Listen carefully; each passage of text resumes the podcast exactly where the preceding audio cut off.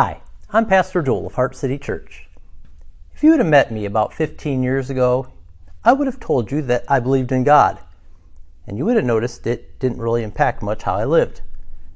But then I read Knowledge of the Holy by A.W. Tozer, and it rocked me. Tozer wrote, What comes into our minds when we think about God is the most important thing about us. Have you ever thought that your thoughts of God define who you are? Tozer will go on to write that we go into decline anytime our concept of God declines. So, friend, do you want a loftier view of God? Well, let's listen in on the prayer of David in Psalm 139. You have searched me, Lord, and you know me. You know when I sit and when I rise. You perceive my thoughts from afar. You discern my going out and my lying down. You are familiar with all my ways. Before a word is on my tongue, you, Lord, know it completely. You hem me in behind and before, and you lay your hand upon me. Such knowledge is too wonderful for me, too lofty for me to attain. David's meditation in the first six verses is basically this God, you know me completely. You know me better than I know me. Wherever I go, whatever I do, before I speak a word, you know it all together. And I cannot even begin to wrap my mind around this. Friend, you ever pause to contemplate the wonder of God's absolute knowledge? In Galatians 4:2, Paul is writing of how his readers used to be enslaved idols. But then he writes, But now that you have come to know God, or rather to be known by God, do you hear Paul correcting himself in mid sentence? The glory of the gospel is not that you came to saving knowledge of God, but rather that God has entered into your life to know you truly, intimately, totally. Now, if you take that into the core of your being, you know what your next thought will be? I need to run and hide. But that's not possible, friend. Verses 7 to 12. Where can I go from your spirit? Where can I flee from your presence? If I go up to the heavens, you are there. If I make my bed in the depths, you are there.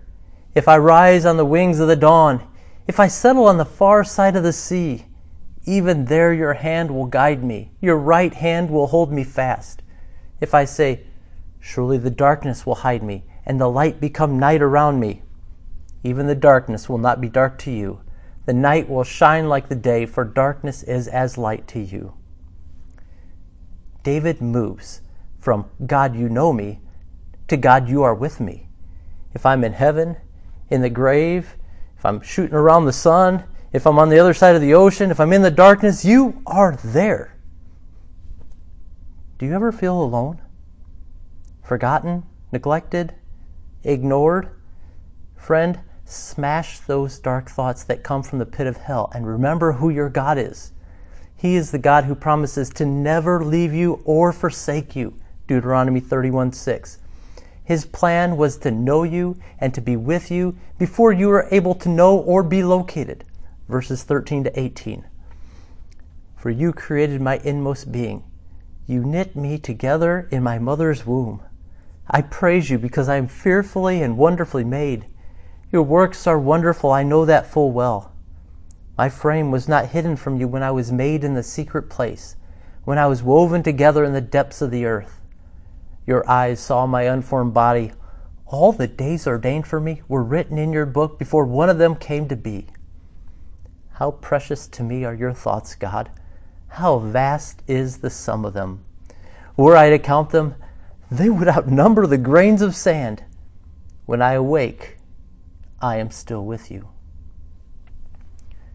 Derek Kidner writes well Any small thoughts that we may have of God are magnificently transcended by this psalm.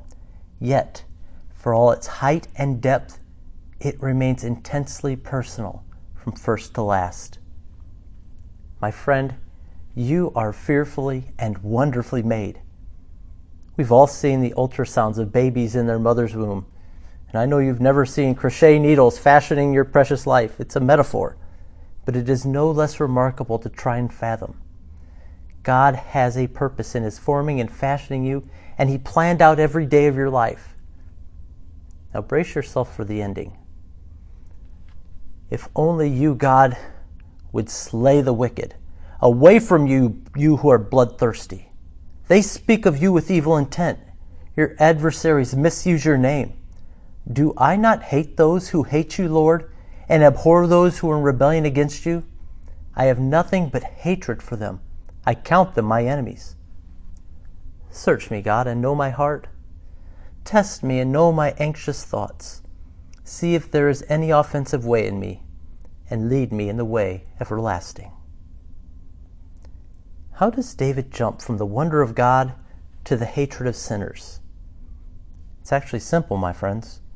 When you gain a greater vision of God, the anomaly of evil and boastful, ignorant men who, in full view of God, defy Him, it becomes unbearable.